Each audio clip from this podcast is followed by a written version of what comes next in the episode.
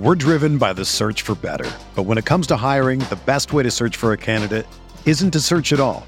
Don't search match with Indeed. Indeed is your matching and hiring platform with over 350 million global monthly visitors, according to Indeed data, and a matching engine that helps you find quality candidates fast. Ditch the busy work. Use Indeed for scheduling, screening, and messaging so you can connect with candidates faster. Leveraging over 140 million qualifications and preferences every day, Indeed's matching engine is constantly learning from your preferences, so the more you use Indeed, the better it gets. Join more than 3.5 million businesses worldwide that use Indeed to hire great talent fast. And listeners of this show will get a $75 sponsored job credit to get your jobs more visibility at Indeed.com slash BlueWire. Just go to Indeed.com slash BlueWire right now and support our show by saying that you heard about Indeed on this podcast. That's Indeed.com slash BlueWire. Terms and conditions apply. Need to hire? You need Indeed.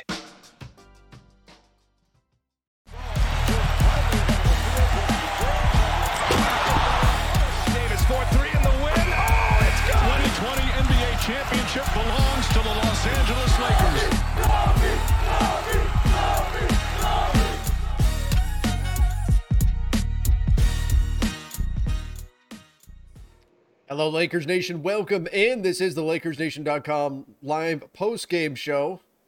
Whew. The Lakers survive against the Knicks in overtime. Get the job done. LeBron James, welcome back. Anthony Davis, have a game. Malik Monk, the human torch, goes nuts.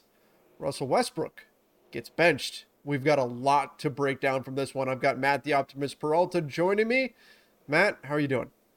Uh, Trevor, I'm just super happy and grateful that I can continue to show up on these live post game shows. Um, the Lakers were able to pull out a win while I was scheduled to come on, which means that maybe the curse is finally broken. That is what the chat is saying. I've got a number of people chiming in right now saying we won even with Matt. Look at Look that. at that. Curse is broken. Curse is broken, people. The Lakers should be able to play the Knicks for the rest of the season.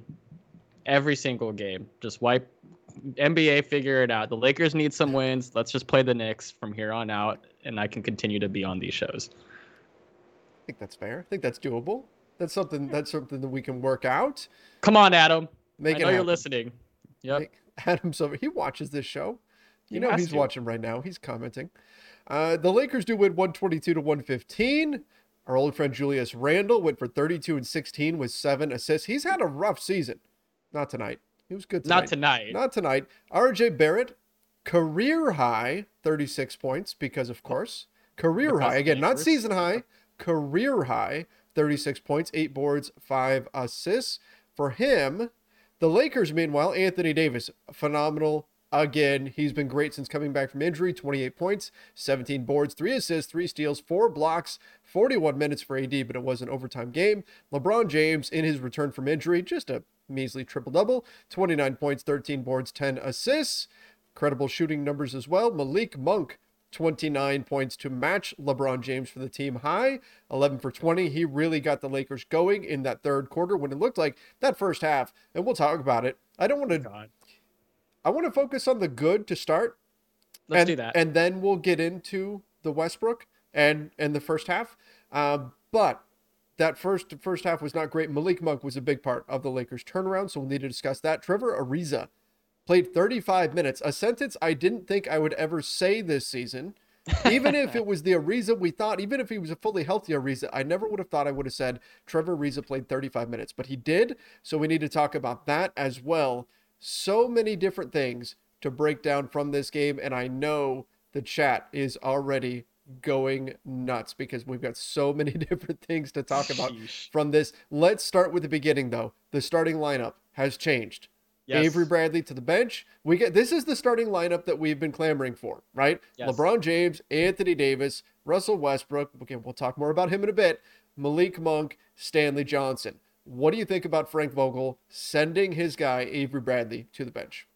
Um, it only took him what? What's the Lakers' record now? 26 and. It only took him 54 games to adjust and figure out maybe there is a better option than Avery Bradley in the starting lineup. So kudos to Frank for finally figuring it out. Um, but I, oh man, I, I never thought we'd see the day. I've been joking that no matter what Avery Bradley does, he's going to stay in the starting lineup. But lo and behold, I was proven wrong today. And I am incredibly grateful to be wrong in this case because I think this is a group that makes a lot more sense on paper. Um, obviously, the first half was not great, and maybe it validated Frank's decision to start Bradley all those games. But I'm glad that they picked it up in the second half, thankfully. And I'm very curious um, to see how this group looks like with more reps more minutes together for the rest of the season. You know, fingers crossed. I think this is probably as close to optimal as a starting lineup you can get with the current roster as constructed. So yeah, I mean, kudos to Frank for finally figuring it out. Little late, but better late than never. Am I right? I think this group, and, and you're absolutely right. I think this group on paper, and we haven't said about this very often about this team this season. On paper, this group makes sense. Yes. It just it just makes sense. Like Malik Monk, you can talk about the defensive issues, sure. And we were concerned about those coming into the season, but guess what?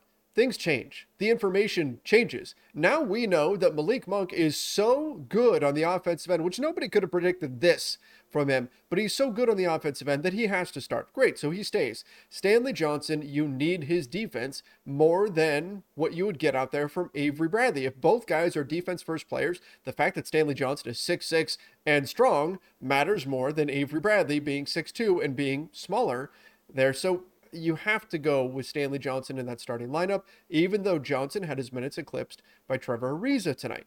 Um, so I do like this starting lineup moving forward for the Lakers. I hope it's one that sticks. I don't want to let the first half of this game poison my opinion of this particular group because I think this is the group that you stick with from here on out. Yes, I think just you know Monk's maybe you know defense defensive deficiencies aside, I think that the Lakers finally have enough length, physicality, athleticism up in their front court, which is I think has been missing most of the season. So having AD, Stanley Johnson, LeBron James, I think is a more versatile group defensively. Frank Vogel can probably go back to some of his normal coverages defensively, and like I said, I, the Lakers have just been missing some foot speed at certain positions. So I think this is again about as ideal of a group as you can put together with the roster right now. Okay, let's talk LeBron. Comes back. He missed five games. Five games. In those five games, the Lakers went one and four. He Sheesh. comes back from a knee injury. He was a game time decision. Even in Vogel's pregame presser, he didn't know if LeBron was going to play. That's typically about an hour and a half before the game. So, an hour and a half before the game, Vogel didn't know, or if he knew, he wasn't telling anybody whether or not LeBron was actually going to play. He had to get out on the floor, work around, work out a little bit, and see if he was a go or not. And in my head, I was thinking two days off after this, they're probably going to wait. They're probably going to wait till Tuesday's game against the Bucks, and I'm going to give them that much more time. Ultimately, the decision is made. LeBron is a go. Game time decision: 29 points, 13 boards, 10 assists, one steal.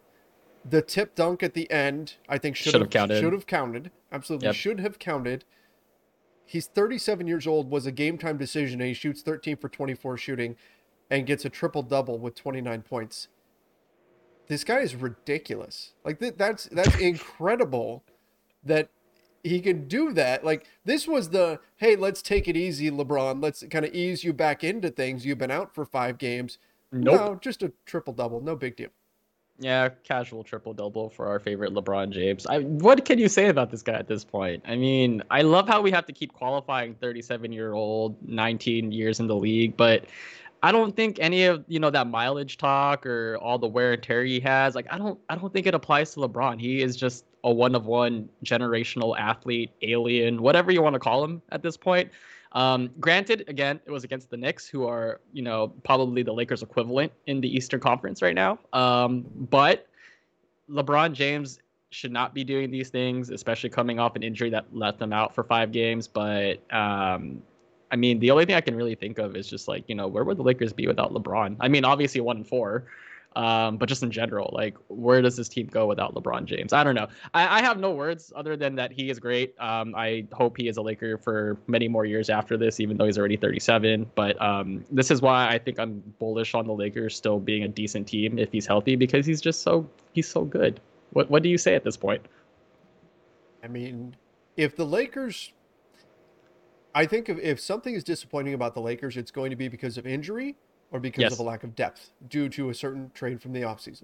Those that's going to be that's the downfall of the Lakers this season. You can't look at LeBron and say this is on LeBron unless you want to say because of off the court decisions, right? If LeBron had a you know a voice in that particular trade, which we're going to get to in a bit, then okay, right? You could put some of it on him there. But in terms of on the floor, you can't put any of the blame really on LeBron James for any shortcomings from the Lakers because he's been fantastic.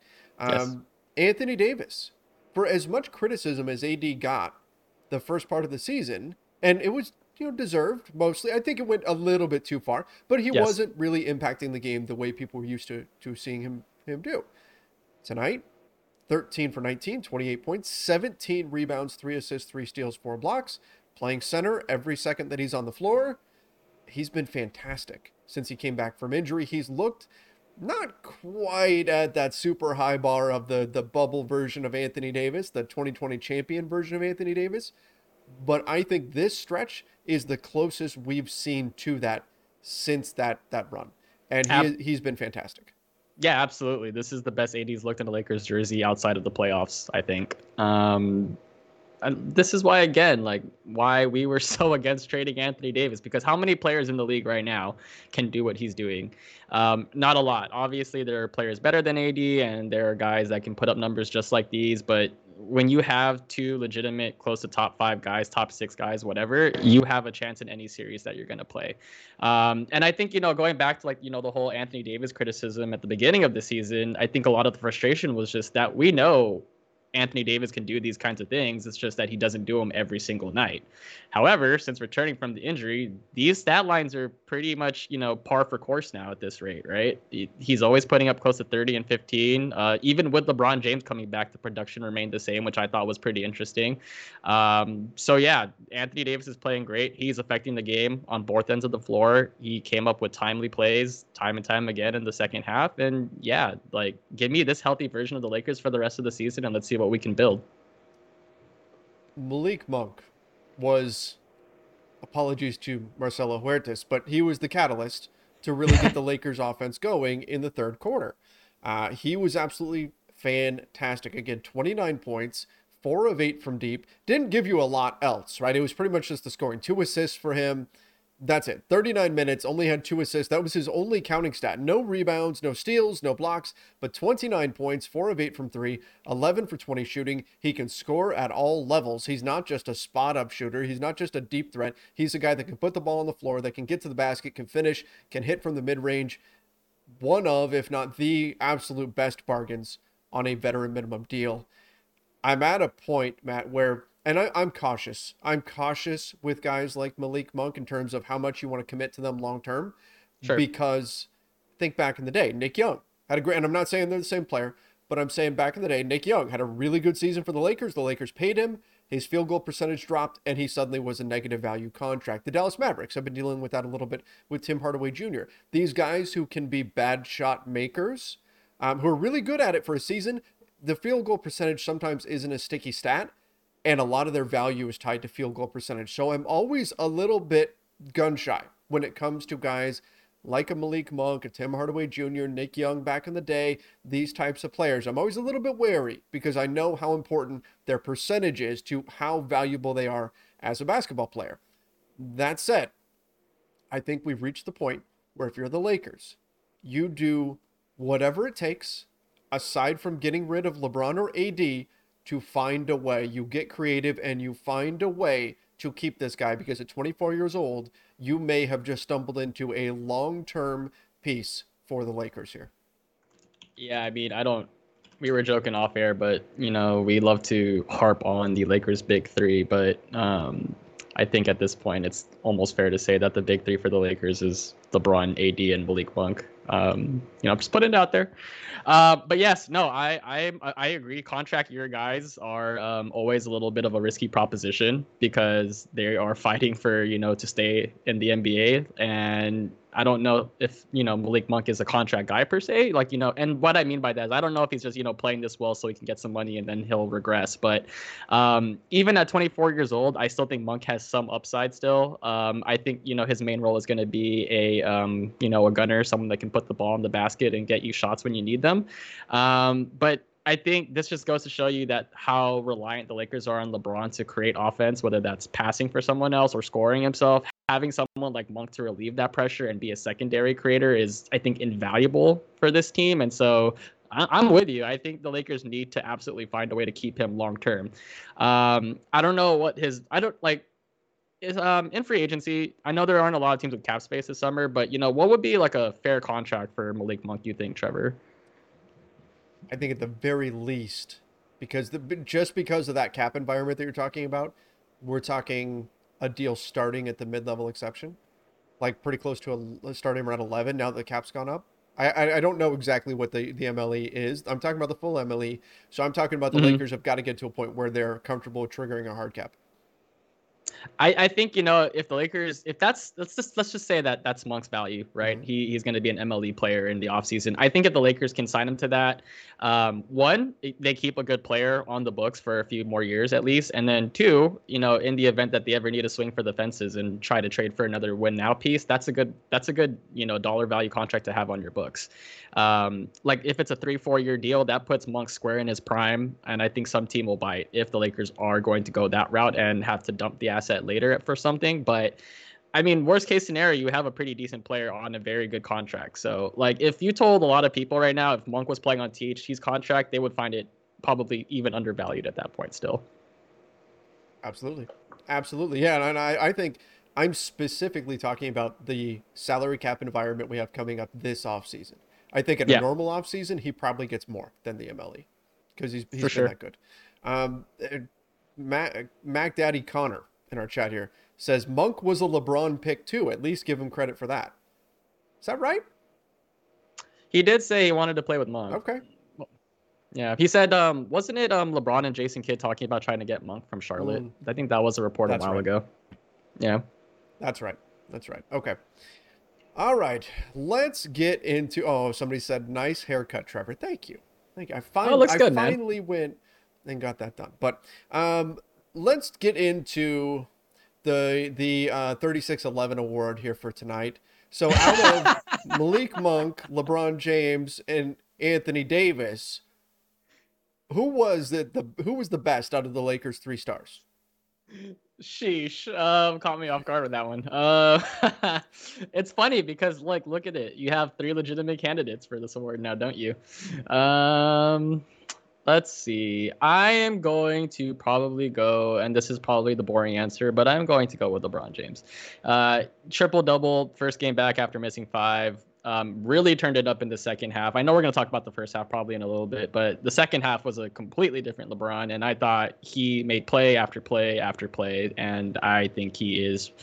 You know, if I had to pie chart this win, right, I think he's at least 35 to 40% of this, at least. So I'm going to go with LeBron. Agreed. Agreed. Yes, I will also go LeBron James, but that is not for lack of trying from the other players. Anthony Davis and of course Malik Monk. They were tremendous in this game. The if you were missing one of those guys, the Lakers don't win. The Lakers don't win yep. this game. The Lakers don't win. So I think this was a, a, great performance from all of them. But again, I'm going with LeBron, especially coming back from injury. He was absolutely fantastic. Um, all right, let's let's do it because I've got so many people in the chat talking about it right now. Sean Tate says, let's just buy out Westbrook. It's time to move on. Well, you know that money's still on the books then. Uh, Nishad uh, Marathe said, Lakers should shut down Westbrook and make Monk a permanent starter with Stanley Johnson and either Avery Bradley or Austin Reaves. I've got. Oh, man. These are some spicy yeah, takes. I I've love got, it. I've got a lot of them coming in. I've got uh, Hulk Smash says, Westbrook was atrocious and THT is LeBron James if you ordered him from the Wish app. just dribbles the shot clock. These rarely make me like like literally stop and laugh, but that that's a pretty good one. The shot clock uh, should need OT to to beat the Knicks. So again, we've got a lot. Uh, PJ Benji said, "Name a team with a whose starting point guard isn't better than Russ." This was a rough night from Russell Westbrook. Uh, a, a really rough night. I mean, if you look at just looking at the stats, one for ten, four boards, six assists, one steal, one block, four turnovers. He missed a number of different layups to the point where he was getting frustrated with all the layups that were being missed. He was, in fact, uh, at some points lagging behind a play because he was upset that he had missed the that he had missed it. And then he gets booed in the first half. He hit the side of the backboard on a Yikes. on an angled jumper and the Staples slash Crypto.com arena crowd boos him. Groaned. Groaned. Yes, and then, then he got the MWP treatment, the Meta World Peace. That I believe he was Ron Artest at the time, but you remember a playoff game? I say, was this against the Celtics or was this against the Suns? The ball, Which- which- ball gets swung to MWP, and the entire Staples Center crowd in unison is yelling no, telling him not to shoot. And he jacked up this three anyway when there was still plenty of time on the clock. He later uh, atoned for it. I believe it was against the Suns. It's the Suns. because he got the It's the tip in Suns. to, w- to win the game after that off the Kobe miss. It was an oh, it was an oh no no Yes. no, and then at the end, yes yes yes Right. yes yeah. Oh, okay. The the one Mhm. against the Celtics was the no no no, and then he and then he hit it um, when Kobe passed him the ball with not a lot of time on the clock. But in any event, that's the last time I can remember the crowd in LA actively like together yelling no as though it was like an 80s action movie and the and the hero's best friend was in in the process of getting killed you know what i mean it was like a slow motion one of those no like that Yeah. that was the crowd in LA when Westbrook went to shoot the ball. Now, part of that was Anthony Davis flashed wide open underneath the hoop.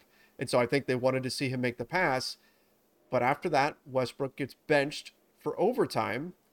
I mentioned this in our Lakers Nation chat. I think if Frank Vogel had benched Russell Westbrook midway through the fourth quarter, the game does not go to overtime. The Lakers just win it outright.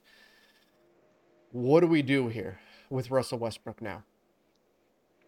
Um, great question. I think what you try to do is look for any potential deals. I know that people are probably going to bring up the John Wall one, um, but I think, I mean, I guess here's what I'm at on this: is that if you're going to get rid of Westbrook, right, I, I'd have to assume the Lakers are trying to get better in any potential deal, right? They're not going to just give him away to to open up a roster spot, which is why buying him out is absolutely out of the question. I think um, not cap cap you know cap perspective notwithstanding.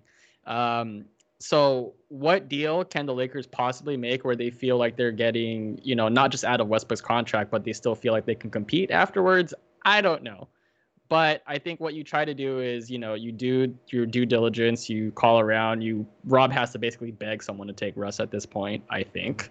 Um, but I'm very, very, very pessimistic. Any deal sort of gets done. Um, Russ is a negative trade value asset, no matter how you look at it at this point. And so I think what you can do is just, you know, pray and hope and cross your fingers that the next time they play, he doesn't do anything to hurt you.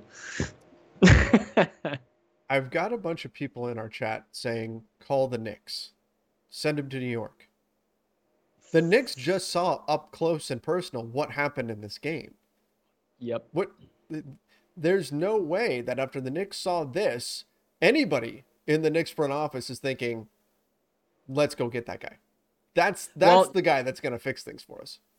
Well, to be fair, they do like trading players that they're not going to use. So, hmm. For anyone that missed the joke, it's Cam Reddish. Yeah, and that's Cam Reddish did not play in this game, by the way. The the Lakers are probably going, hey, we'll take him if you're not going to use him. Well, we could use Well, it cost them a first round pick, we could right? use another wing. Yeah.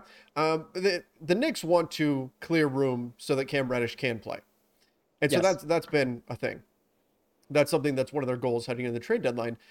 I don't see anybody taking on Russell Westbrook's contract. Um, I don't. So I think it really comes down to you've got to try to get him instead of banish Russ, exile him. If you're the Lakers, you have to figure out a way to get better out of him. And we've seen better recently. I mean, this was this may have been His, his, worst, worst, game. game. It may it might have been his worst. I think his it's game. probably is. So Yeah. I think he's been better recently. We've seen him getting to the basket. We've seen him finishing. We've seen him um, playing well. So I'm willing to look at this as just one game. I think if you're the Lakers, the only path forward is you have to build him back up. You have to find a way to build him back up because I don't think you can move him now, but in the offseason, maybe when he's a $47 million expiring contract, maybe you can figure something out then. But if you don't build him back up now and he finishes the season playing poorly, you're going to really be up against it trying to do anything with him in the summer. Uh, correct me if I'm wrong, but the Lakers after 2023 next season, they have basically a clear cap sheet, right? Um, so I guess my question being, if you traded Russ in the offseason, and I guess it's just me speculating, right? Uh, I wonder how much Rob is willing to take on, you know, longer term salary after that upcoming season in order to get rid of Russ. It's a fair question. And I've got a lot of people saying, "Well, look what the Clippers just got, right? They took on a long-term salary and they and they moved nothing and got a second round pick and some guys that they weren't planning on playing and a young player who maybe has a little bit of upside.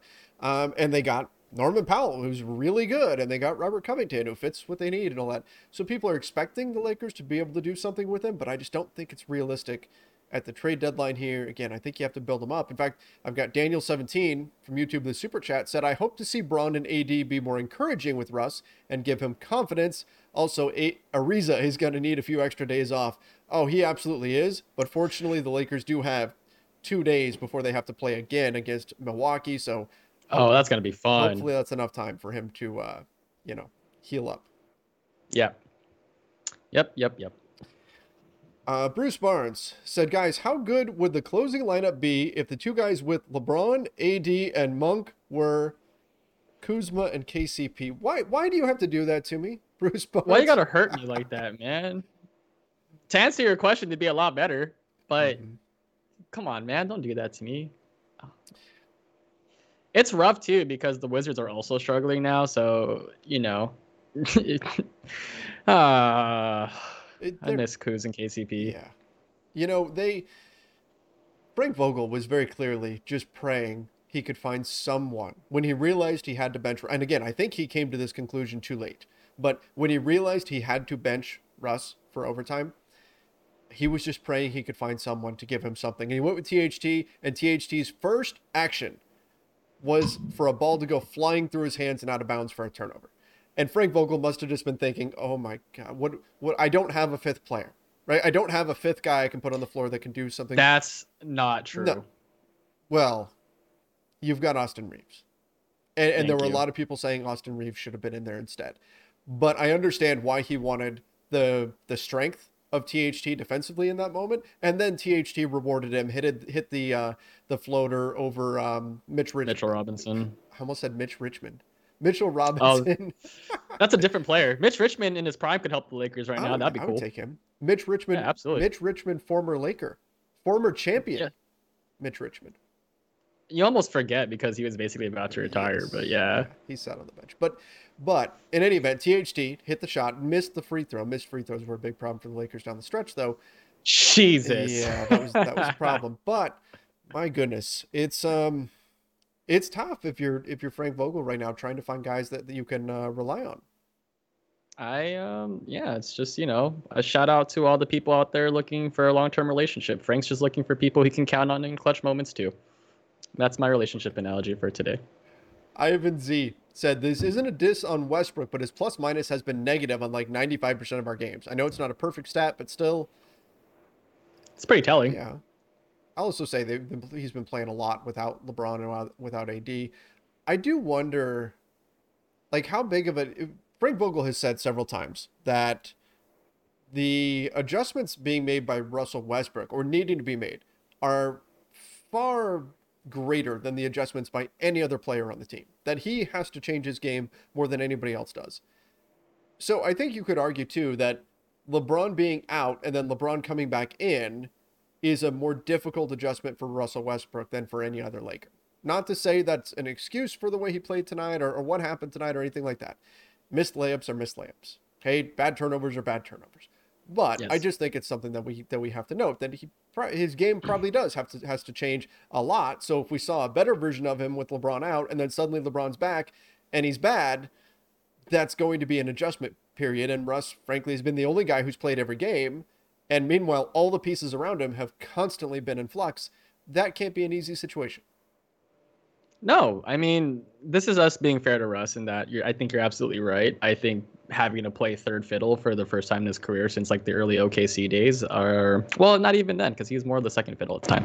But anyway, my point being is that it's an adjustment for someone who is so ball dominant and needs the ball to be as effective as he can be to have to sit back and watch LeBron and Anthony Davis do things. And so um, I think the constant jiggering of the lineup with guys in and out constantly is, like you said, an adjustment for him because he gets used to playing with a certain group of guys. LeBron comes back. That's obviously a very big piece. And now you have to go back to doing even less when he was out. So, um, yes, it's an adjustment, and yes, it's something he has been, you know, I think trying to do his best at. Because you know, there have been a lot of nights where we you know, criticize Westbrook for being almost too passive Mm-hmm. and not doing enough because he's trying so hard to fit in. So, you know, I sympathize with him from that perspective. But when you are, you know, supposed to be the Lakers' third star, and the reason why they went out and got you was so you could, you know, play up to that level, you're not going to get a lot of time or a lot of sympathy from everyone else to figure that stuff out, especially 54 games into the season. You know, the broadcast was saying this too. Um, Russ is one of like only six players in the league to start every game for their team so far. So it's not like he hasn't had time to get to know his teammates and and figure stuff out on the fly. So I, I I feel bad for him because I think you know sometimes people are too hard on him, but then there are nights like tonight. I think it's pretty warranted, and it's it's just one of those things where I don't think they're going to be able to get rid of that issue. They just have to learn how to make it work, and they need to do it soon because there's not a lot of season left. Absolutely. Absolutely. And of course, you can guess our chat is saying a lot of excuses. Of course they are. We're just trying to be fair and, and show the whole picture, right? We're we we've been plenty critical of Russell Westbrook, right? And for good reason. And for good reason. We just want to make sure that we paint the whole picture here and talk about what is going on around him as well because I think it's something that you have to factor in. Doesn't mean that it's an excuse for the way he played, doesn't mean that it makes it okay or anything like that, but if we're just telling you one side, well, that's not really what we that's not really what we do here, right? We're not trying to give you just one side, just one opinion, hot take, and then ignore anything that doesn't fit with that narrative. We try to give you a more well-rounded approach. That's that's that's our take. We're driven by the search for better. But when it comes to hiring, the best way to search for a candidate isn't to search at all. Don't search match with Indeed. Indeed is your matching and hiring platform with over 350 million global monthly visitors, according to Indeed data, and a matching engine that helps you find quality candidates fast. Ditch the busy work. Use Indeed for scheduling, screening, and messaging so you can connect with candidates faster. Leveraging over 140 million qualifications and preferences every day, Indeed's matching engine is constantly learning from your preferences, so the more you use Indeed, the better it gets. Join more than 3.5 million businesses worldwide that use Indeed to hire great talent fast. And listeners of this show will get a $75 sponsored job credit to get your jobs more visibility at Indeed.com slash BlueWire. Just go to Indeed.com slash BlueWire right now and support our show by saying that you heard about Indeed on this podcast. That's Indeed.com slash BlueWire. Terms and conditions apply. Need to hire? You need Indeed. Uh, Love Lamar said, Did it feel like the refs called a lot of absurd fouls for the Knicks? LeBron shot two free throws. A number of Knick role players shot more. Uh, yeah, look, it has not been a good 24 hours for NBA officials. And if you saw what happened with the Hornets game last night, you know what I'm talking about. The, the Cavs Hornets game last night. That was an absolute mess. I'm not going to go into it, but if you haven't looked, go to just look Cavs Hornets referee and go see what happened because that was ridiculous. We're starting to see, look, refs are human. Refs are going to miss calls. We're starting to see refs see a play and misinterpret what's happening or misinterpret how the rules should be applied to that situation. For example, Austin Reaves going up shooting a ball gets fouled like while he's shooting, and somehow that gets called a non-shooting foul. Saw again with the Cavs game. That was a mess. We saw a number of calls, and this wasn't even just against the Lakers. We saw Julius Randle was involved in a play. He actually got a tech afterwards because he was still mad. Trevor Ariza very clearly knocked the ball out of bounds. Julius Randle was upset because the referee, looking right at it, just I mean, I can't even say he missed it. He he just got it wrong, just completely wrong. Um, it's going to happen. Officiating is an extremely difficult job, but I think there's something to the fact that it's been extra bad lately, and I don't know if that's coincidence or if there's something going on. There's something that's being put out to referees or what, but we've seen a lot more situations where the rules are being applied incorrectly in games. Yeah, I, I think you know what's adding more pressure to you know the officials and and people watching is that um, these are happening when the games are very tight and these kinds of call swing games. Um, so I, I get it. It's a lot of pressure for the officials to have to make that call. It's a bang bang call every single time with those kinds of things. Um, but like you said, um, they're human. They're gonna get things wrong. It's just that it just feels like because the games are so tight, they're getting them more wrong often than they're getting them right. And fortunately, it didn't bite the Lakers today. But I guarantee there's to be a game somewhere down the rest of the year where it's to come down to a couple calls, and then people are to look back on them and they're to say, "Oh, this cost this team the, the win." Absolutely, it's to happen. We're to see it. Uh, the Fairly Odd Couple said, I really want to see Russ off the ball if he's on the court in the fourth. His decision making is off in these situations. Well, that's actually what Vogel did uh, in their game against the Clippers. We saw Russ off the ball. We saw Malik Monk running the offense. We talked about this on our last show. Um, so that that is an adjustment that they've been making. And I think maybe this was kind of baby steps. I know Vogel benched Russ earlier in the season in the fourth quarter. Last game, though, it was taking Russ off the ball and running your offense through Malik Monk and Anthony Davis. This game, it was Russ off the ball in the fourth, but he still hurt you, still missed free throws. Uh, and I did see him bringing the ball up quite a bit, though. And then in overtime, it was we need Russ on the bench in order to win this thing. Now, again, though, this was probably his worst game in the season, but still, that's Frank Vogel felt like in order to win the game, Russell Westbrook needed to be on the bench, and I don't. I don't even think that's a controversial thing. Like that's not even a hot take. That I don't think that's even something we can debate, based nope. on the way the game was going and the way Russ was playing tonight.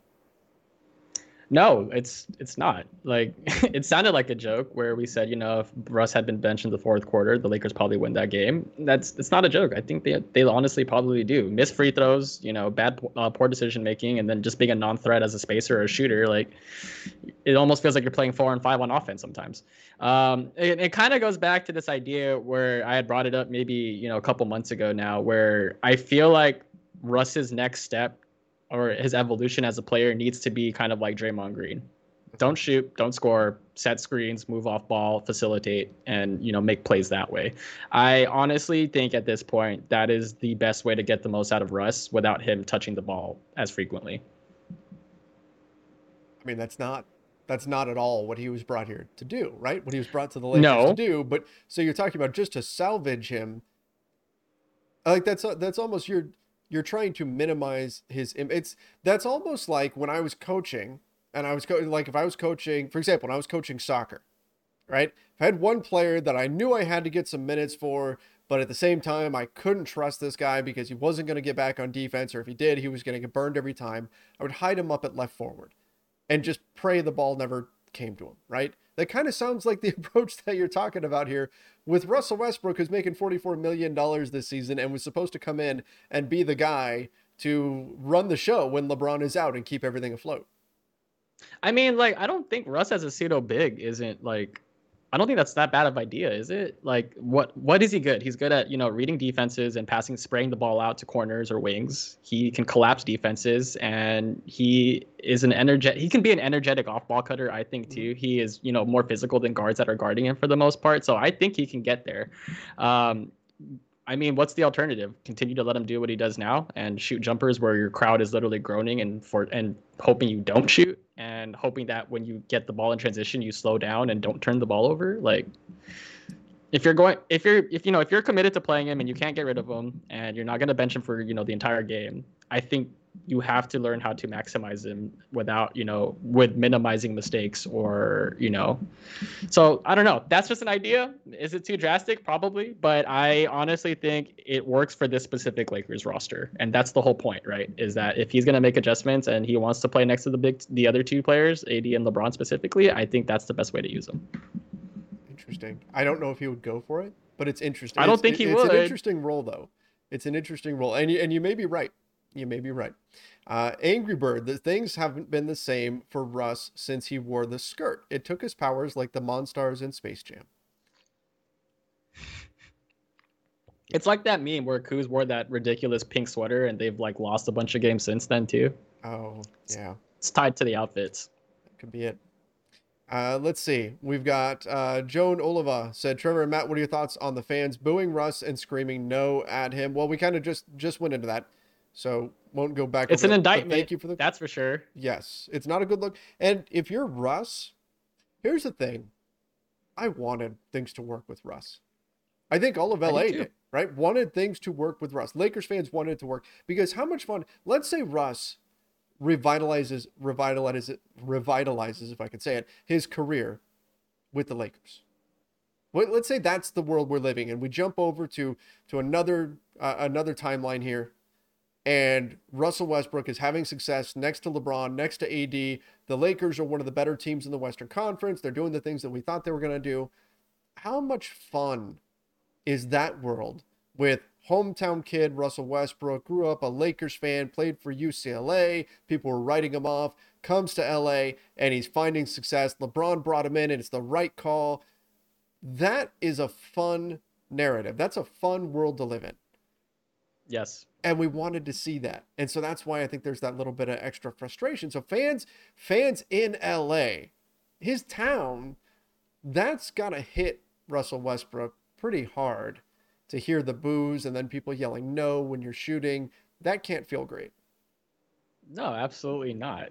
Especially for a hometown kid. But I mean, that's just you know the um, the adverse effects for playing for the Lakers is that you have a lot of pressure to win, and crowd here is not going to be pleased if you are not playing well and contributing to winning. So, um, I think it says a lot that you know us and the chat and a lot of people online are saying that the Lakers were right to make the move to move rest of the bench in times when you would like your third star to be out there.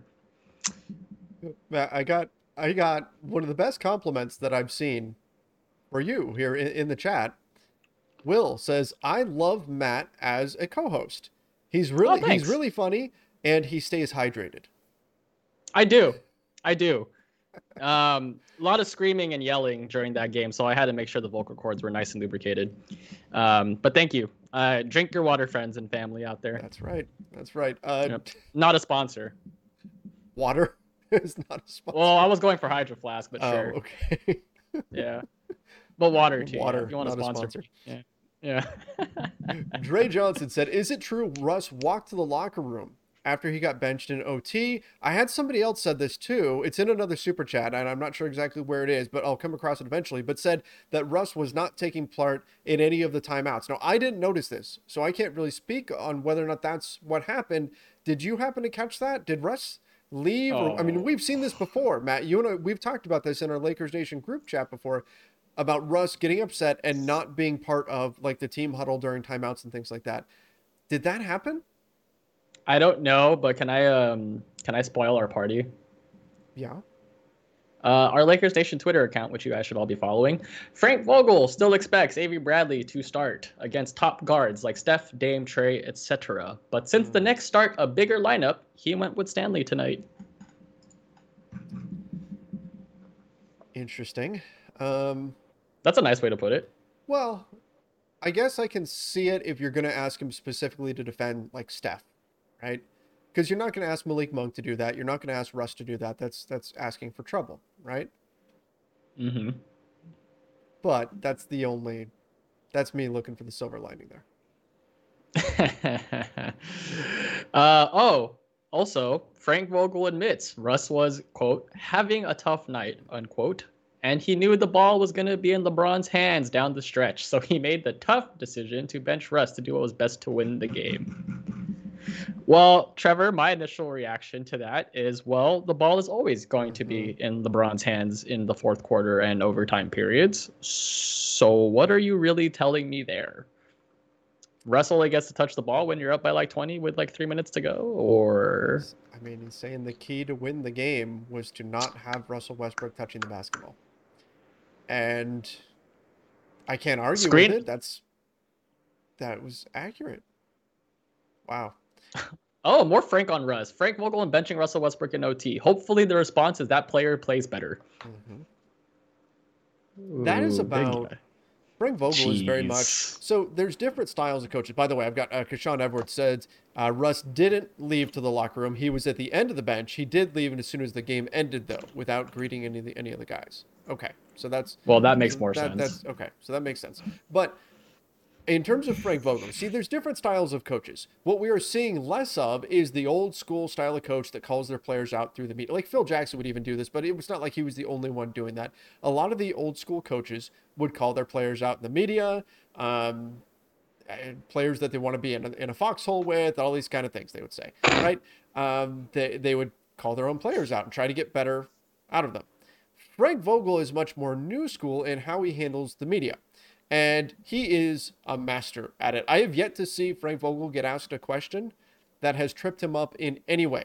The man is a machine. He gives you the perfect answer every single time while creating minimal controversy. That's what he does. So, with that kind of context, that is what Frank Vogel just said is as close as Frank Vogel comes to calling out a player. His mindset is always shield the players, protect the players from criticism.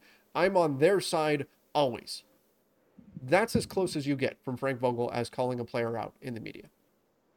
Man, if Frank does get fired after this season, he has a definitely a good backup option in communications and PR because that is exactly the kind of response like the kinds of rep- responses he gives are usually the ones that you know the media people craft for you to say because they know you're going to get asked certain things um, he is great at it. But yes, this is I don't know, man. I think Vogel knows that his job his back's against the wall and he's probably canned after this season. So he's just letting it fly at this point, you know, in the way that he knows how.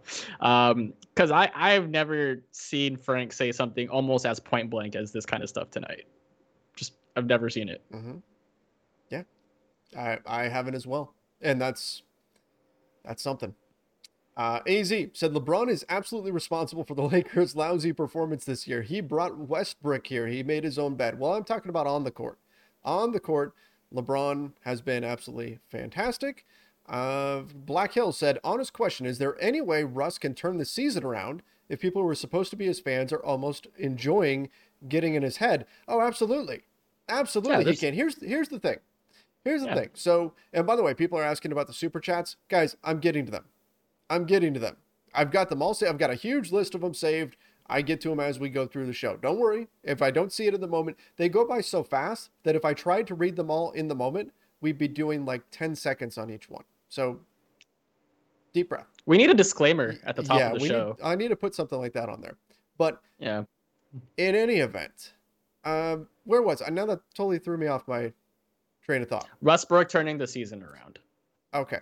So when LeBron first came to the Lakers, it was probably about 50 50. And this is from my perspective, from what I was hearing from fans, between fans who were excited and wanted LeBron to we had a large segment of Lakers Nation who said, no, we don't want LeBron. Get him away from my team. I don't like him. I don't want him here. And there was real concern. This was a real fear what happens when LeBron steps on the floor at Staples Center? Are there fans that are going to boo him? Because for a while it was Kobe versus LeBron. There's this rivalry, right? And a lot of Lakers fans just didn't like LeBron. And we said, as soon as he starts scoring baskets for the Lakers, people are going to cheer fun. for him. And that's and that yeah. can, you know, uh, eventually it might take some time. There's still people who don't like LeBron. But over the years, more and more people have gotten on board and are cheering for LeBron because he's scoring baskets for your team. If Russ starts playing well, like next game, if Russ comes out and and the Lakers upset the Milwaukee Bucks and Russ gets a triple double and he plays great and he makes great plays and and he's out there getting to the basket and dropping dimes and not turning the ball over and he and we're seeing peak Russ, the the crypto.com arena is going to be going crazy for him. They're going to be cheering for him. I don't think it's tough to turn that around. It's just it's going to depend on his play. Yeah, I mean, look, when Russ is doing well, then you have to figure the Lakers are doing well, right? Mm-hmm. And that's the end goal. Uh, you know, we want the Lakers to win games, and if Russ is going to be, you know, part of that, and if he's going to contribute and do the things that he was brought in to do, then great. Everyone will, you know, change the tune, and they will, you know, stop, you know, ragging on him so much and be happy that he is helping toward winning. But it's just it feels like at this point the Lakers do better when he is off the floor to minimize mistakes and other poor decisions he makes. But um, yeah, I, I don't know, man. Like I'm I feel bad for us because I know for him it's probably a lot of pressure to come home and help the team right the ship and deliver a championship, and he has just not helped his case at all. And I, you know, I will say this about Russ too. Um, I feel like at this point, everyone is so hyper focused on him on a night to night basis to see when he's going to do something wrong so that more people can point and say, oh, look, see, another mistake. Can't trust Russ. Got to get rid of him, buy him out, etc. I think, you know, that's a little unfair. And I think that's where, you know, the nasty side of fandom where we stop rooting for a player's success just because we've already made a decision on him and we want him gone. Um, and I guess from my perspective, you know, as a fan, as an an- and as an analyst, I want Russ to succeed with the Lakers because if he does well, the Lakers win. That's just that's what I want. Um, do I think how likely is it though at this point? I don't know. I haven't really seen a lot from Russ next to AD and LeBron to make you know conclusive decisions on whether or not I think he is going to help long term.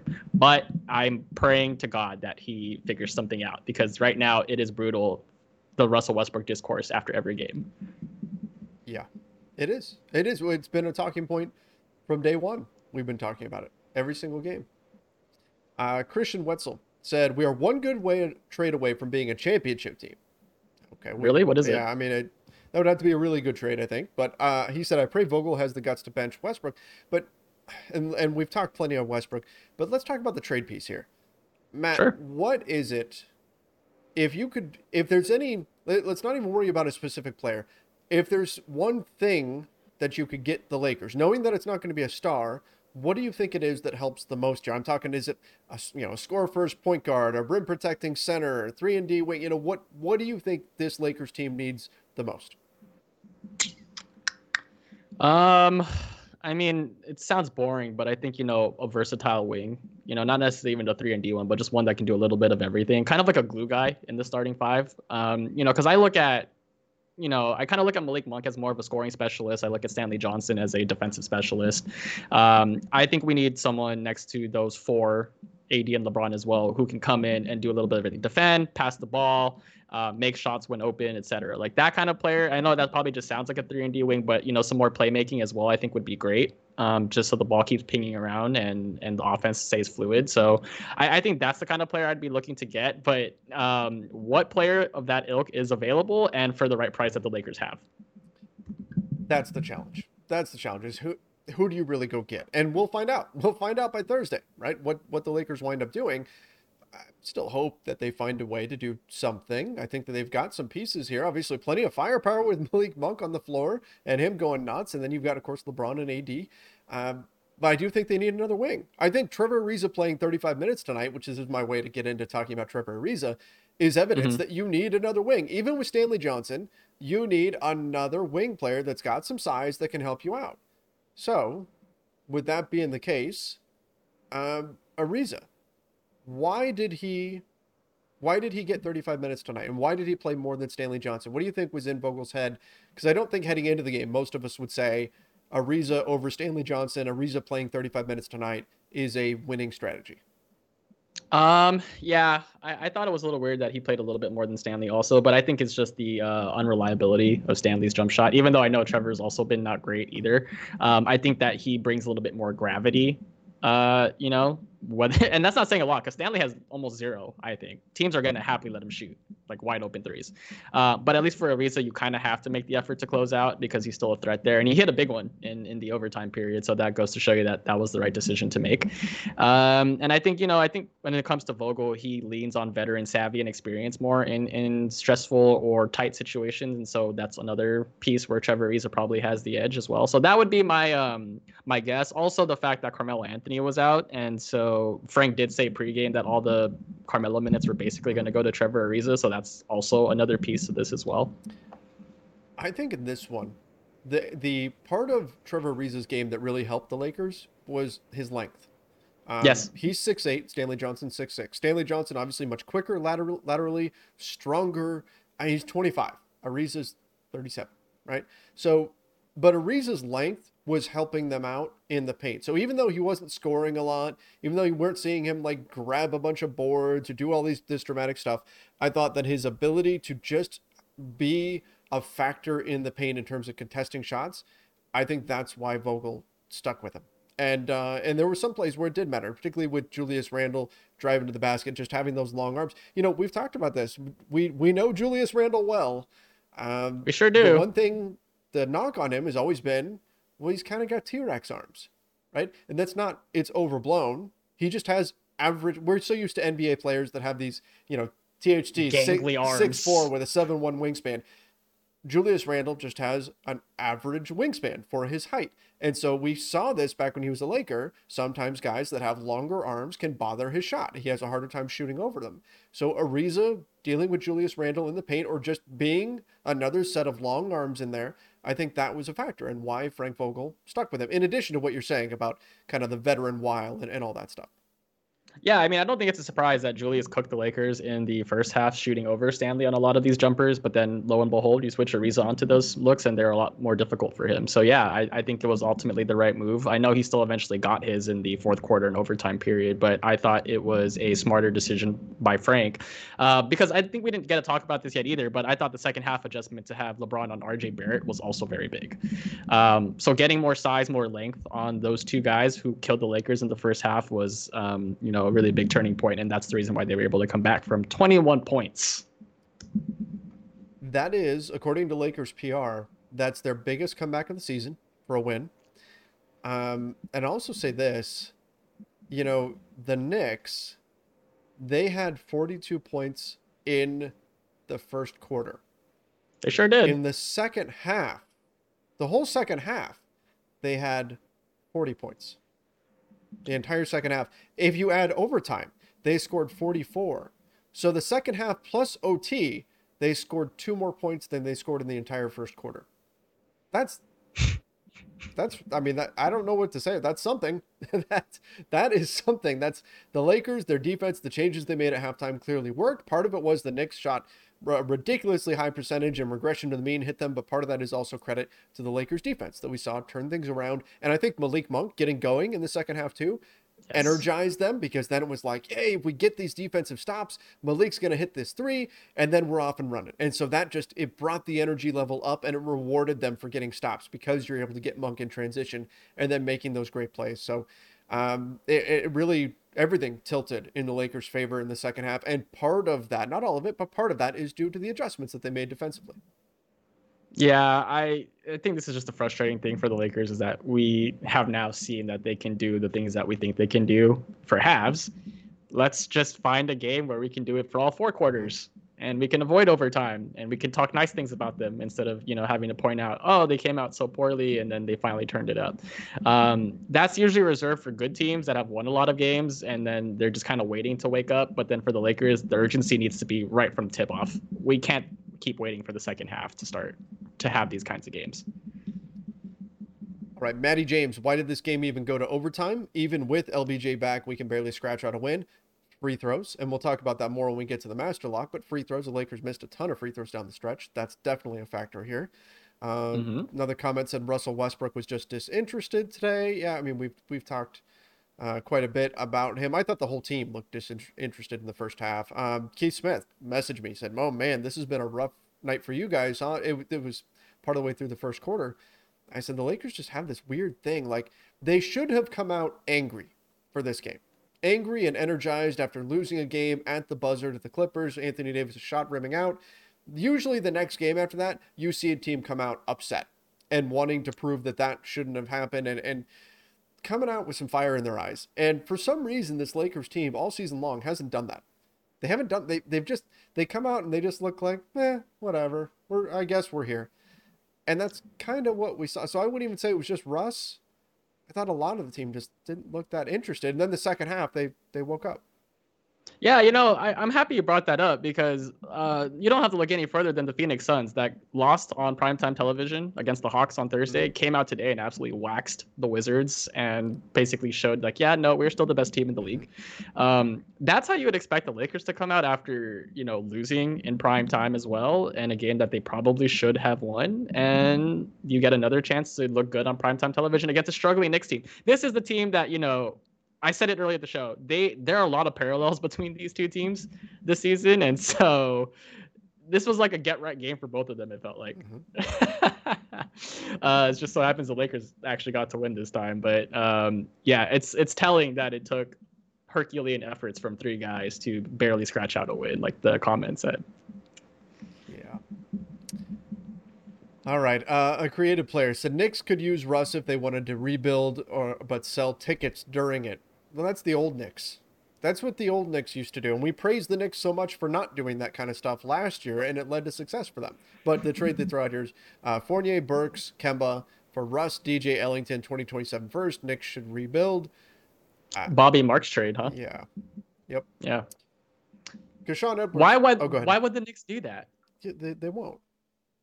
Yeah, I, I sorry. It's like I get it. Like having Russ for a season, maybe you can talk yourself into. Yeah, he just needs a different change of scenery, and we have the pieces and coaching staff to do it. But if you're a Knicks fan, can you talk yourself into Russ? Like honestly, No, I that's just it. I don't see any team talking themselves into Russell Westbrook, knowing that he's making 44 million this year and 47 million next year. I think it's the con. Like if Russ was at 10 million, sure, sure, somebody would. And that's and that's where we can confuse this, right? And we could say Russ has zero utility as a player. He's terrible. He's awful. And, and we get that sort of idea from his contract. Is he worth 44 million? No. But if he was at 10 million, then there'd probably be some trade options here right? There'd probably be a team that would say, well, if he's willing to come off the bench or he's willing to do this or do, do whatever, fine. But at his price, I just can't see a team being realistically interested. Maybe I'm wrong. Somebody asked too, uh, you know, what would you bet? Uh, uh, would you bet that a Westbrook trade happens by Thursday? No, I, I would house not. against. I think it's bet the house against. Yeah, I- Are, there odds? Can I have odds? I will bet the house against. absolutely, and you should. I think it's extremely unlikely that Westbrook gets moved by the trade deadline. Yeah, no. All right. Kashawn Edwards. Indy gets Favors Ellington, the 28 second. OKC gets Russ, 27 first. And you get money for Monk, potential wall buyout, can retool in free agency. I don't, I mean, OKC, if he, they're going to negotiate a buyout with him or something like that. But even then, I don't. Oh, Lakers get Lamb in that scenario. I see. Lakers get Yeah, Lamb, and you're for this- sending, and you're sending Westbrook. I mean, What a um. I think OKC is going to want more than a first round pick for taking on that much salary.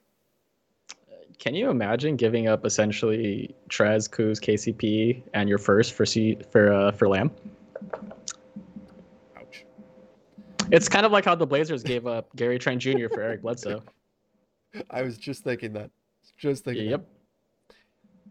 DeAndre Brown, please trade for John Wall for for Westbrook. Westbrook No. to Knicks for Evan Fournier. Uh, look, I, I don't see the Lakers parting with their first to part to get rid of, of Westbrook. Uh, John Wall and Christian Woods for Westbrook. I don't. The Rockets aren't going to do Oh, that. Uh, you would have to add stuff to it. Uh, Black Hill said, long as Lakers fans constantly wait for Westbrook to play badly and only support him if he's crazy hot, he will never play better.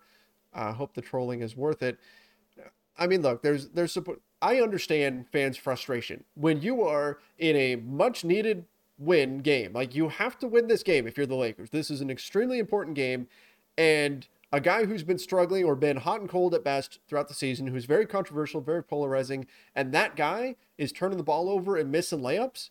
Fans are going to get frustrated. That's what fans do. So as much as we say, oh, fans should always support their players, fans in general.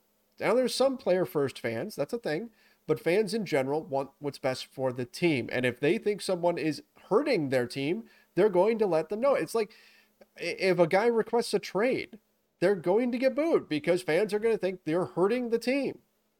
Right? If you're not playing well, fans are going to let their voices be heard once it gets to a certain extent. So I can't even really blame fans as much as as much as you don't want that to happen.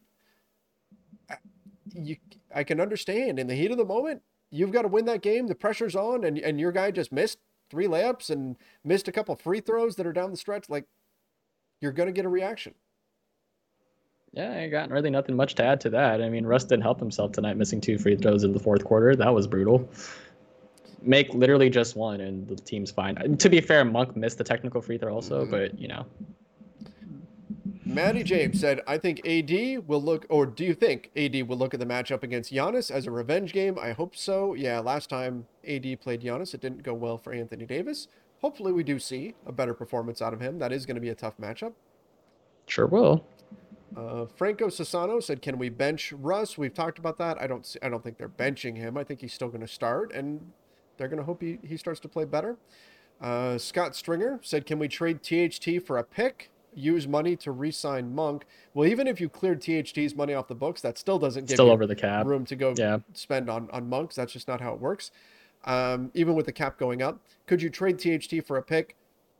Sure. Yeah. I don't. I don't know if you're getting a first or what what you're getting. In theory, you could. Can we?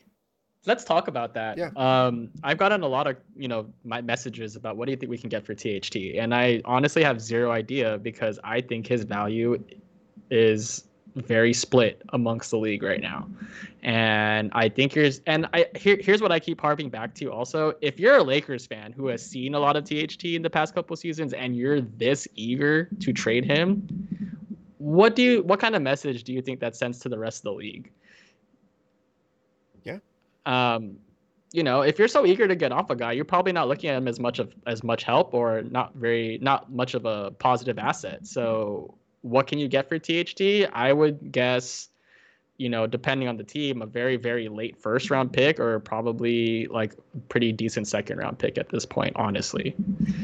And that's there's some teams that actually see him now, from what we've heard, as a negative value on his contract because he hasn't played. Exactly. So here's the other Yeah. thing to this: Are you, if the Lakers feel like they have to cash out THT right now, because you got to get a guy that's going to help you win right now? Maybe they do think that. Most likely, you're selling low on him. Most Yes, likely. 100%. Most likely, he's going to play better next season because that's what 21 year olds who then become 22 tend to do. You tend to get better when you're when you're in your early 20s. Season by season, you tend to get better. Now, not every player, but in general, in general. So most likely, if you're the Lakers, you're probably selling him right now for less than you would get for him next year. That has to be a consideration. At the same time, you're considering LeBron James, his age, Anthony Davis, all these guys, the win now situation the Lakers are in. They don't have a draft pick, all of that kind of stuff. You factor in a lot of different things. But trading THT, are you going to get enough for him? You might, but if you trade him, there's also a decent chance that a year from now, people are saying, "Oh, look, look at how well THT is playing now." I was just about to say that. Yeah. And, let's just get ahead of it now. If THT gets traded, it's probably to a team that's not doing super well right now, and he's going to have time to develop and have less pressure to do that, and he's inevitably going to look a lot better. Don't need to look any further than Brandon Ingram and Lonzo Ball and Josh Hart in New Orleans. Um, it's just going to happen. So if the Lakers do end up trading THT next week, which I honestly at this point don't think is going to happen, but if it does, I wouldn't be surprised to see him go to a different situation, uh, be put in a better role that suits his strengths more and looks a lot better. Um, I'm just gonna say right now that the Lakers don't have that kind of opportunity in front of him because of you know who he's playing next to and the fact that we've been talking since the offseason, kind of putting him in this three and D role that I don't think he is best at right now. And I don't think that's even a controversial take. Yeah, I think they asked him to be something that he's that he's not, in terms of being a wing stopper. That's what they wanted him to be. Uh, Kamzi Odinamadu said, "Did you guys think LeBron's comments at the end of the game were directed towards Russ? I didn't see LeBron's comments. I haven't. I haven't didn't seen either. so I don't. I, I can't speak on that as far as whether or not they were about Russ. LeBron has always been very supportive of Russ, so I I would be surprised if he was taking a shot at Russell Westbrook or anything. But again, I have to see the comments. Have not seen them. Uh, Marquise Jason said Russ needs to come off the bench. I think he would dominate there. Uh, I mean, we saw opportunities where it was Russ and the bench unit, and it didn't go very well. Um, I've had that thought too. But then when we've seen Russ kind of be able to do his thing with the bench for a short spurt, it doesn't seem. It, it seems like he has to get in a rhythm from the get go, because just throwing him in for like five minutes with the bench group and saying go just doesn't seem to really work with Russ. Not the way that you might think it would. Yeah, I don't know. I, I- think you're right. I think he he needs to get in a rhythm early in the game, which is probably why he takes so many shots or he pushes the ball so frequently uh, out out of the gate. Um, I think that's just him getting into a game rhythm, and then, yeah, I, I think you know that's another way to look at Russ too. Is like he. I don't think it was a surprise, honestly, to see Russ perk up when LeBron was out and it was just him and AD. I, I don't I don't think that's a um that's not too shocking to me personally. And so maybe that's an avenue to explore where you have LeBron in bench units and then Russ AD two man game with you know three other players. Maybe maybe that's how you can salvage this thing. Give him a pick and roll partner out there on the floor. Sure. Yeah. Uh, Dre Johnson, Master Lock, our free throws. We are getting to that, Dre. We will get to the Master Lock shortly. I know we're going long, but we got a lot of super chats in and that we're getting through. Michael Morales, Westbrook, uh, while benched, did not even get in the huddle after Ariza's big three. That's not acceptable, even if you're mad. So that's the comment that I was talking about, about him not Mhm. getting in the huddle.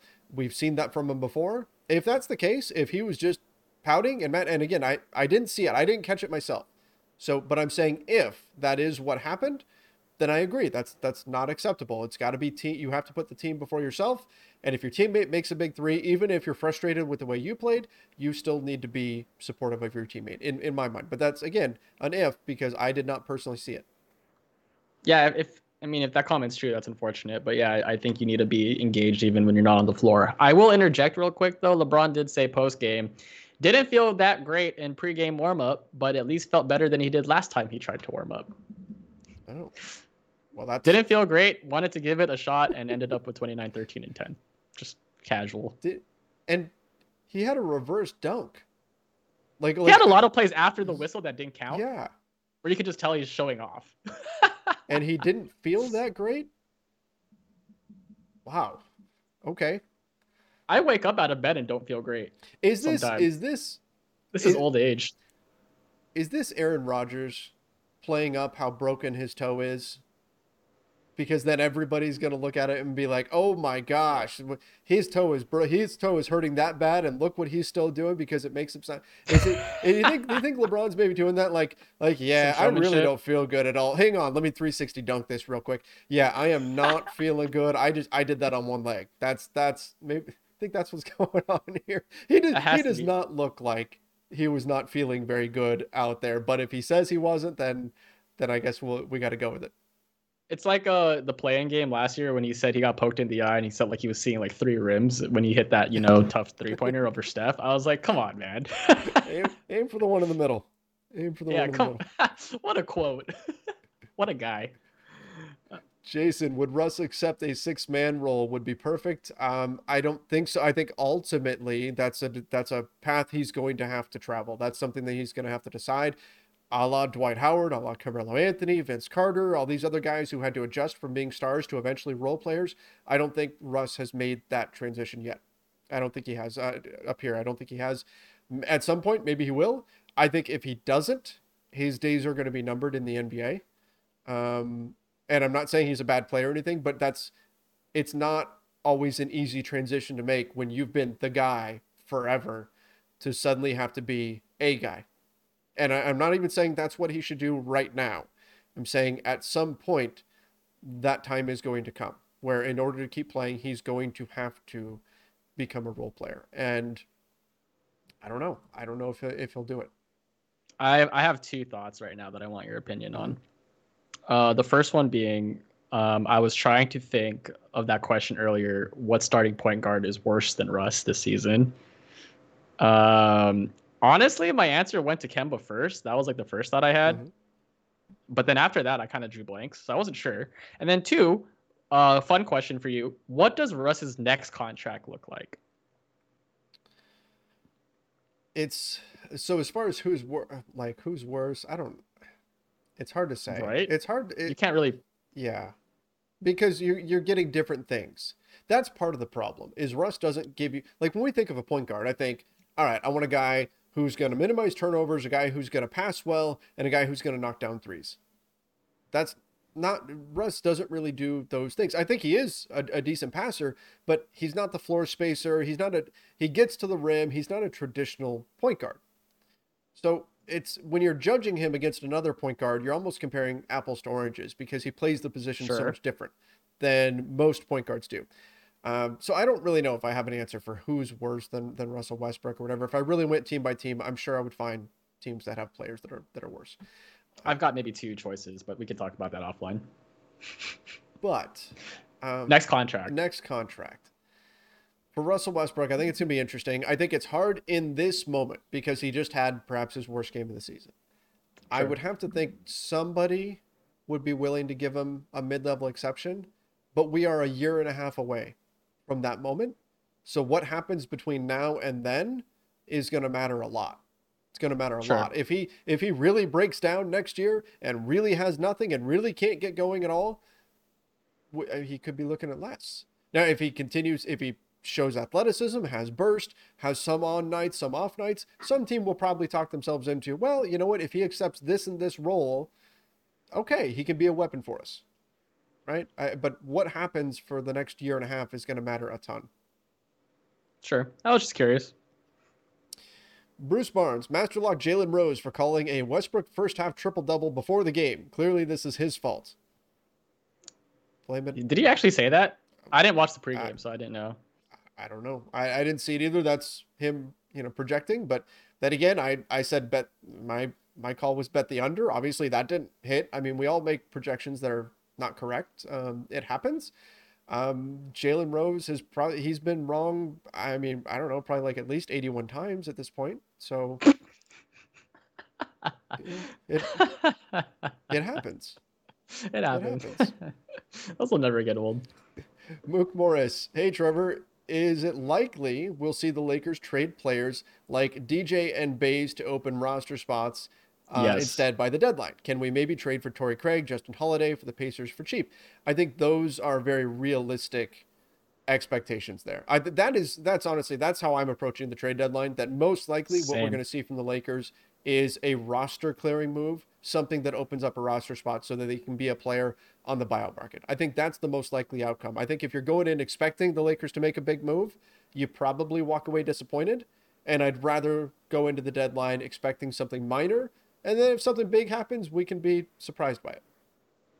I do too. I think that the buyout market's probably the best way to uh, approach, you know, fixing this team. Even though you know buyout options typically don't pan out the way you like to, but given the Lakers' limited means, shall we say, to make any kind of impactful move, I think trading, you know, second round picks and DJs and Kent Bazemore's contracts for you know something smaller, like on the margins, I think that's gonna be you know what the Lakers end up doing by next week.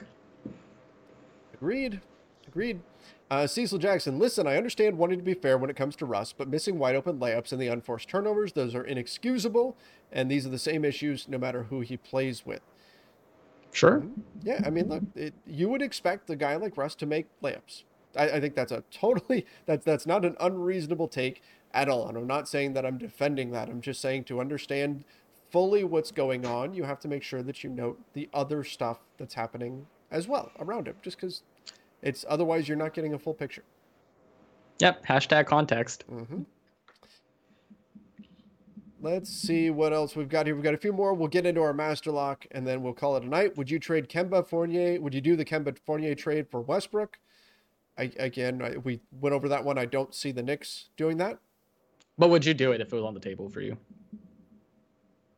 My issue is the roster spots, but I'm going to say yes because, oh, Jay Singh said, love you guys. Thank you. Appreciate it. Love you too. Um, I'm going to say yes because I think because I, I'm in on move what you need to in order to make room for Monk. Figure it out, and I think Sure. that three guys having their salary split up to equal Russ's salary is a much easier thing to work with than that big $47 million Russell Westbrook salary. So for that reason, in order to try to keep Monk this offseason, I'll say yes. Although keep in mind that means that you've got to get rid of two guys in order to accept that trade. So I I mean, you'd have to assume it'd be like DJ and Kent, right? yeah, but you're talking about waiving them and or finding another trade for them. I'm just saying it's another hurdle to clear. Sure.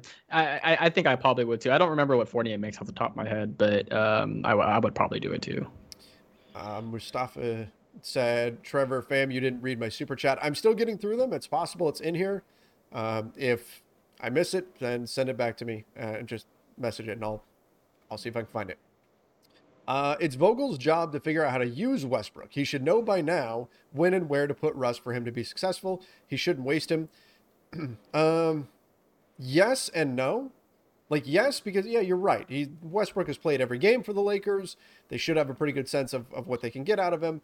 But at the same time, the pieces around Westbrook have changed so much that Vogel has consistently said, look, Russ's role has changed a ton night to night because the pieces around him keep cha- keep changing. So it's hard to lock him into, hey, this is what you're doing because what he's doing the next night might be very different, or what the team needs him to do might be different. So that's my only pushback on that. But ultimately, yes, I agree. I think that he should, by now, have an idea of how to use Russ.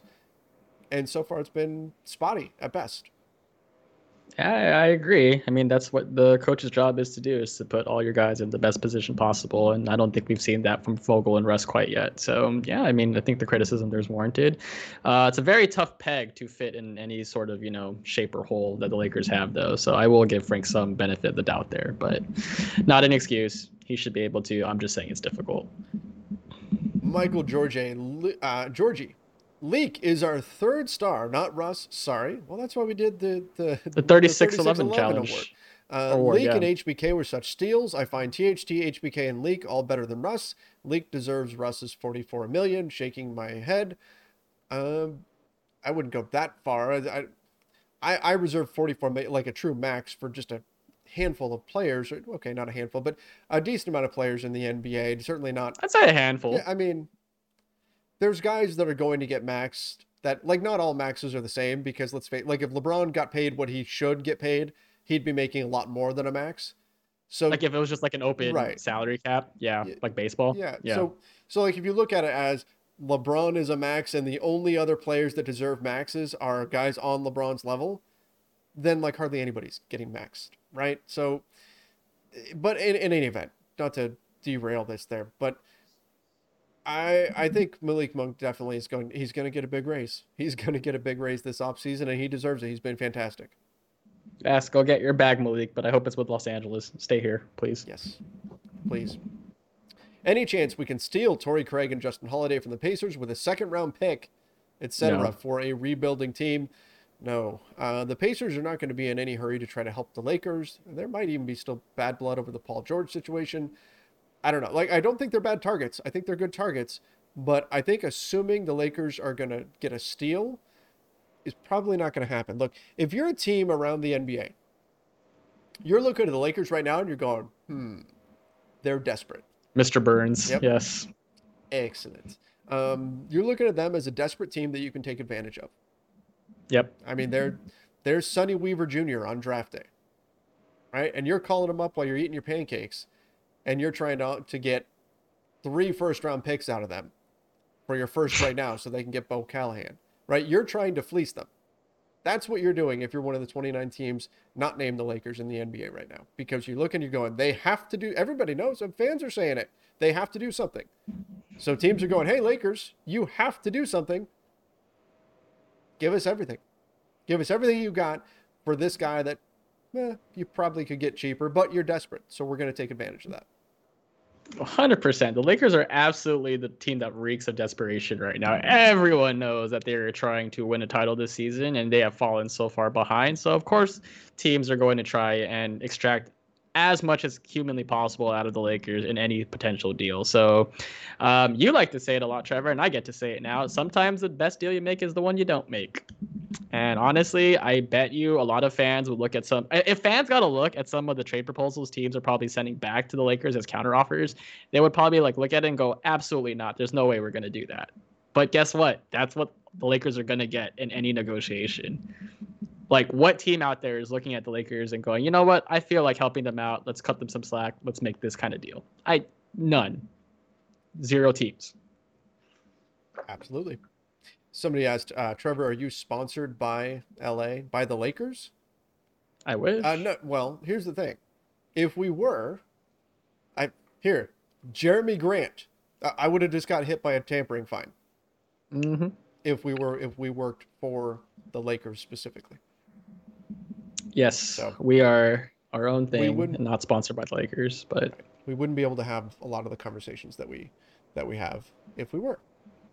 Uh, Brian Holiday. Russ has to learn how to be effective without the ball and lock in on defense. His game has to change.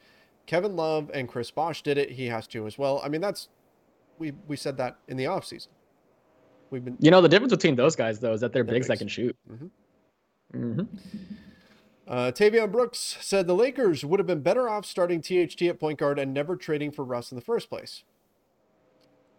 If they never traded for Russ in the first place, you'd be starting. I mean, you could put KCP in there and LeBron's your point guard, and off you go. Right? Yeah, or, you know you could have someone like I don't know Kyle Lowry on your team instead. I don't know, just putting it out there. Uh, THT and improve the fringes, trading for Justin Holiday. Keep THT and improve the fringes. Okay. Sure. I think honestly, I think people are starting to finally come around to the idea that the Lakers are not going to be swinging for any big trades in the next week. I, think it's going to be a role player or two at most. Ooh. Matt, okay, so this comment just came in uh, from Dame. I, I I have not seen this this so again, this is me relying on on someone from the chat here. Said, "Hey Trevor, during his post-game interview, Westbrook was asked if Vogel talked with him before benching him. His answer was he didn't talk with him before benching him the first time, nor this time. Hmm. That sounds a little, and I, I got to go back and look at it because it, how he says it matters and everything, but that sounds a little irritated to me. oh, the plot thickens just a little bit. Justin R said, as much as I hate to admit it, we're missing Kyle Kuzma and his versatility on the defensive end. He'd fill a much needed niche on our team that right now. I have said that Mhm. a lot this season. mhm. That was such an underrated aspect of that Westbrook deal was that the Lakers gave up a lot of length Yeah. and size. And as much as, and I even said in the offseason, I think that moving Kyle Kuzma was the best thing for Kyle Kuzma. And I also thought it would be the best thing for the Lakers because I think they needed something else. But I also thought the Lakers, but I also said the Lakers didn't get enough wings to make up for losing Kyle Kuzma. Um, 100%. yeah, so that was the challenge. I thought if you move Kuzma, you're at least going to get enough wings back, and um, and they didn't. And so now you're seeing what not having a guy, a dude who's six ten or whatever, and can defend threes and fours. Now you're seeing why that matters. Yeah. And it, it kind of sucks too because he's having a really good season for Washington and he could be doing basically the sim- he could be doing similar things for the Lakers right now, but so is the grave that you dug. All right, Nader Nation said, "What are the chances LA can get Jerami Grant? Uh, extremely slim because so many Close to nil. So many teams are after him. So many teams are. Um, fan of the show, Trev. Even Mr. Positive Matt can't save the Lakers. Westbrook needs to be traded ASAP. Even give us John Wall. I, I mean, you've it's John Wall and it's John Wall, but you got to give up Russ and the first. That's what the Rockets want. And you haven't seen Yeah. John Wall play in a year. I, I I guess here's where a lot of people are coming from at it is that you know subtraction by addition, mm-hmm. but it's I I keep going back to the optics of making a deal like that. That just looks so bad for the Lakers to have to give up your best asset. And this isn't me saying this. A lot of people like reports and you know other analysts or writers have said this. The Lakers' best asset right now is their first round pick in 2027 or 2028. It's their best trade piece. So to have to give that away to dump someone you went all in for, yikes. Yes. Yes, indeed. Yes, indeed. Uh, people that were asking me to block somebody, uh, I got it. I got it. I took care of that. It is. I I can't monitor every single thing in the chat, but yeah, some things. Yes, I if I saw it, I took care of it, and I saw that, and I took care of that. So, thanks for hanging in there. Do you follow any uh do you follow any WNBA news here, Trevor? I don't. I don't. But I saw the the Sparks did something. I, I didn't. I, Liz Cambage to the Sparks. That's a pretty nice move. All right. Just wanted shout out to the sister team in LA. You know, just want to put it out there. I love WNBA basketball, guys. Don't know if you know that, but pretty excited. your turn, Lakers. Your turn. Your turn. Your turn. Okay, let's let's do it now. The master lock of the night. The master lock of the night. We're gonna finish with this. Master lock. Let me know. Chat coming in from YouTube, from Facebook, from Twitter. What are you putting in the master lock from this game? Matt the Optimist Peralta. Let's go to you. What's getting the master lock from you? God, I have so many options tonight, don't I? there uh, is ob- there's the obvious one. There is our favorites to always call out the officials for blown calls and things of that nature. Um, what do I want? I, I guess I'm gonna master lock RJ Barrett because he forced the game into overtime that I didn't want to see any extra minutes of. So Come on, Trevor. T- tell me you were watching this game and you said, you know what I want to do? I want to watch more of these two teams play against each other. No, but but if you're gonna master, shouldn't you master lock the Lakers missing free? Like if they make one of those free throws, they went one for six. You make you go two for six, and the game ends in regulation. Yes, 100%. I totally agree that I think free throws is the correct answer here. More specifically, the free throw shooters, Russ, Malik Monk, etc. But I, I, I want to try and stay as pro Laker as possible. So I'm going to try and, you know, I'm going to give them credit for their win. So I'm going to blame the guy that forced me to watch more games or more, more, more minutes of this game. So RJ Barrett, have a career night. Congrats, but please don't make me watch more of you guys because watching the Knicks is also like pulling teeth. I don't know how many Knicks games you've watched, Trevor, but man, it is a slog when they're not playing the Lakers.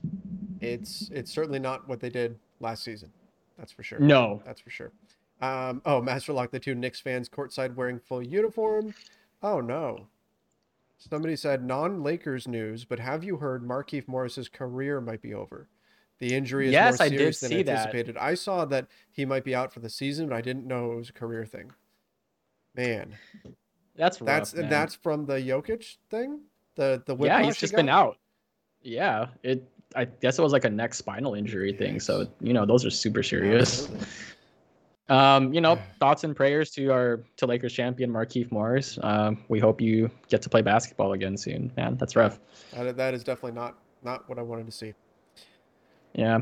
All right. Um, my master lock, it's gonna go to to Russell Westbrook. I mean, pretty simple. I, I kinda yeah. have I don't to. even need to explain why, really, because I think this was probably his worst game as a Laker, and uh, and having to get That is saying a lot. because he's had some rough nights, but again, um, had to get benched in overtime in order for the Lakers to get the win. And again, my impression was midway through the fourth quarter was that if you had benched Westbrook, not brought him back in in the fourth, you would have just won the game outright. So with that being the case, I think I have to master lock him on this one.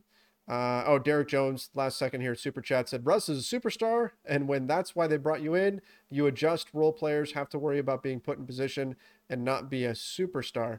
Um, yeah, I mean Russ has to adjust.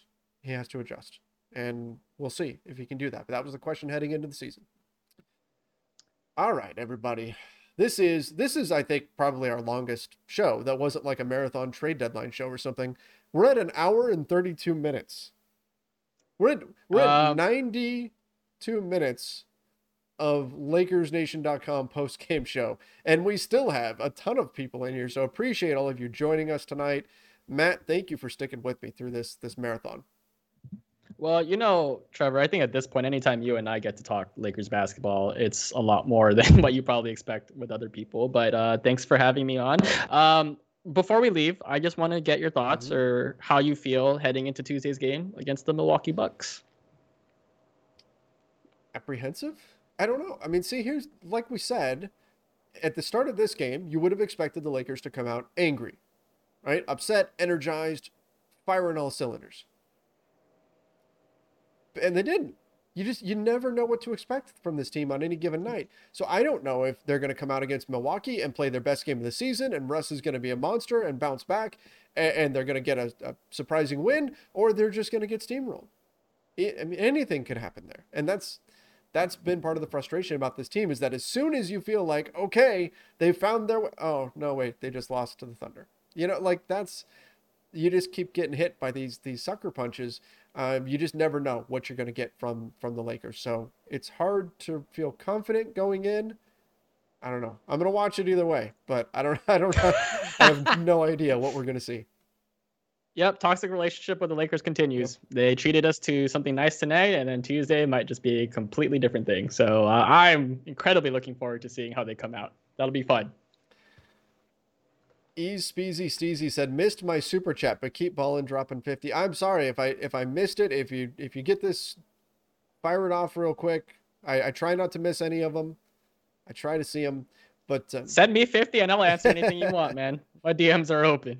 I try to get them all and save them as I go through. So maybe maybe I missed it somehow, but appreciate all of you guys joining us. Um, thank you guys for sticking with us and talking so much Lakers basketball. Obviously, there was a lot to get into from this game, a lot of things that people wanted to talk about. So appreciate all of you guys for joining us. As always, make sure you are subscribing to the LakersNation.com YouTube channel if you haven't already. Turn on those notifications as well. We have new Lakers content coming out every single day there. So again, make sure mm-hmm. that you are subscribing there and turning on those notifications. All right, guys. Oh, some people are saying thanks for the long show.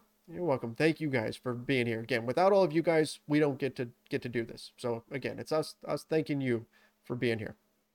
Thank you for paying my rent, guys. Appreciate you guys. All right, everybody. That's one way to put it, right? All right, everybody. yes, sir. Thank you guys. Stay safe and see ya.